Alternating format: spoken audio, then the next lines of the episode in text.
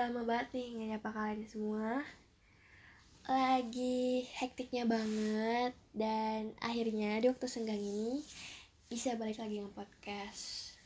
Anyway, sesuai pollingan di Instagram waktu itu Yang optionnya adalah Ngebahas kesehatan mental Atau ngebahas soal cinta dan kehidupan Ternyata budak-budak cinta lah yang lebih unggul Lebih butuh asupan cinta ya kayak dibanding kesehatan mental.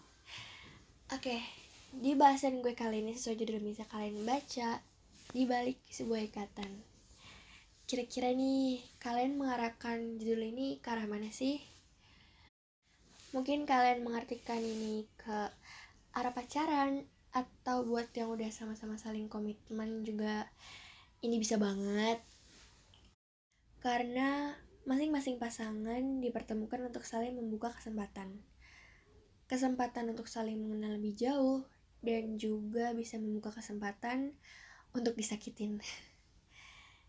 Dan ini adalah cerita di balik sebuah ikatan, yaitu ada kehidupan yang bisa jadi sebelumnya hanya berisi kehampaan.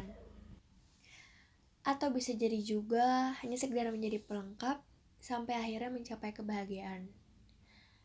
Ada cerita-cerita yang tersimpan menunggu seseorang yang tepat untuk bisa dibagikan. Dan semua itu hanya terlihat dan bisa dirasakan di balik sebuah ikatan. Karena gak mungkin kan kita terang-terangan sharing masalah hidup kita di depan banyak orang sama pasangan. Pasti kita butuh sama yang namanya kenyamanan. Dan akhirnya nyamannya kita itu bisa berlabuh pada seseorang yang kita pilih saat ini bagaimana kalian menjaga sebuah ikatan adalah gimana juga hubungan kalian bisa terus berjalan. Tapi jangan sampai salah dalam mengartikan sebuah ikatan. Partnership bukan ownership. Space itu tetap dibutuhin untuk masing-masing. Dan gue rasa gak perlu yang 24-7 untuk bareng-bareng yang kayaknya tuh tiap detik gak ada lepasnya sama sekali. Karena kita tetap butuh jeda. Tapi kita tetap punya hati yang harus dijaga. Kebebasan tetap diperluin, tapi kita tetap perlu menjaga ikatan. Nggak harus terlalu erat, karena seerat apa pun kadang genggaman juga bisa lepaskan. Yang terpenting di balik ikatan itu bisa saling menjaga kepercayaan dan ngebangun rasa yang ngasih energi positif. Kalau banyak bapernya, ya pasti hubungannya negatif terus pikirannya juga negatif terus sedangkan ikatan yang terlalu berlebihan juga bakal ngebuat gak nyaman kan jadi di sini peran kedua pasangan harus seimbang. Usahanya juga harus seimbang nggak bisa berat sebelah. Atau cuman satu pihak yang ngebangun rasa dan hubungannya supaya tetap di track yang bener. Ada juga cerita lain di balik sebuah ikatan adalah mereka yang saling menjadikan alasan untuk kembali hidup. Mungkin emang klise banget nih kedengarannya atau mungkin basi tapi kita nggak pernah tahu apa di balik sebuah ikatan yang orang jalanin. Dan memang bisa jadi kehadiran dua pihak dalam hidup mereka masing-masing saling menyelamatkan. Sampai akhirnya mereka bisa sama-sama saling bertahan karena kehidupan itu kan keras ya. Dan untuk menjalin sebuah hubungan di samping hidup yang terus-menerus ngasih kita cobaan itu adalah ujian ya gak sih? Karena kita menghadirkan pihak lain dalam hidup kita yang otomatis mereka juga akan berperan dan campur tangan. Ditambah lagi hubungan kan gak selamanya berjalan sesuai keinginan. Kedua belah pihak harus saling sepakat baru bisa jalan beriringan. Kalau sama-sama keras dengan ego masing-masing kalian gak akan mencapai titik yang sama selalu berlawanan. Tapi satu hal ini adalah ujian yang mendewasakan. Gimana kita menyatukan dua perbedaan, terutama soal pikiran, ke dalam satu hubungan supaya tetap seimbang.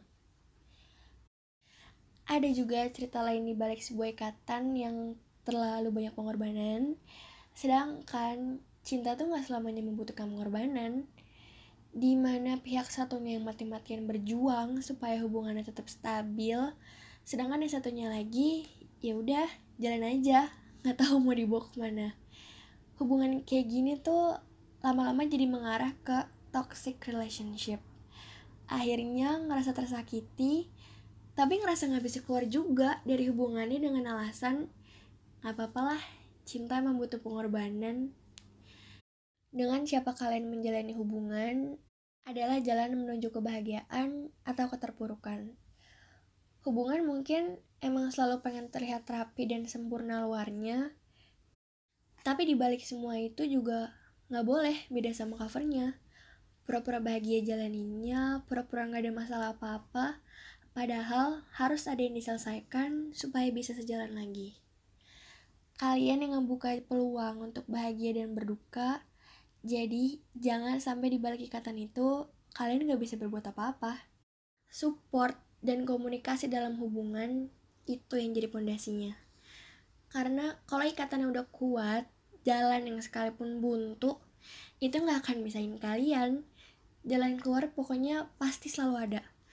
Asalkan ikatannya tetap rekat dan kasih kepercayaan ke satu sama lain.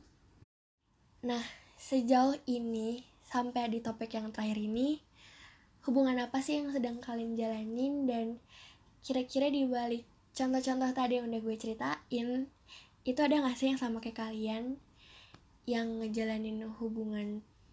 Karena emang kalian mendapatkan reason untuk hidup lagi setelah bertemu seseorang itu atau misalkan bisa jadi kalian sekarang lagi ada di toxic relationship yang nggak bisa berbuat apa-apa karena dengan alasan ya udahlah namanya juga cinta namanya juga sayang. Tapi emang jujur susah sih ya ngasih tahu orang yang emang sepenuhnya udah tertutupi nih sama rasa cinta sama rasa sayangnya kalau dikasih tahu ya pasti mereka nggak akan dengerin. Selalu dengan penyangkalan nggak apa-apa lah sekali lagi kasih kesempatan. Nggak apa-apa namanya juga cinta pasti ada kayak gininya. Sebenarnya nggak apa-apa sih kalian nggak harus langsung nerima gitu aja karena gue juga ngerti di posisi yang emang kita berperang sama hati dan pikiran sendiri itu nggak akan 100% masuk omongan orang tapi jangan sampai seterusnya larut-larut sama hubungan yang emang udah gak sehat. Dengan perasaan yang emang menghambat kalian untuk menjalani aktivitas lain untuk berkembang. Jadi emang harus pinter-pinter dalam membenahi perasaan dan hubungan yang memang harus diputuskan lebih baik dilanjutkan atau mungkin lebih baik di stop sampai di situ aja dan kasih kebebasan ke masing-masing untuk jauh lebih bahagia dan belajar dari kesalahan. Oke, jadi podcastnya sampai sini aja.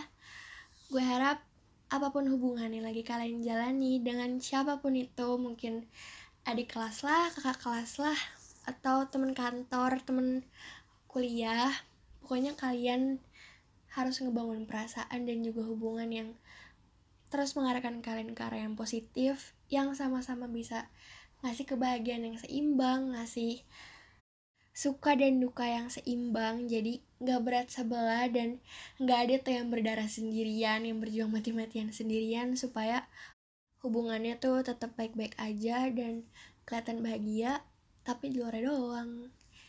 Jadi sampai ketemu di podcast selanjutnya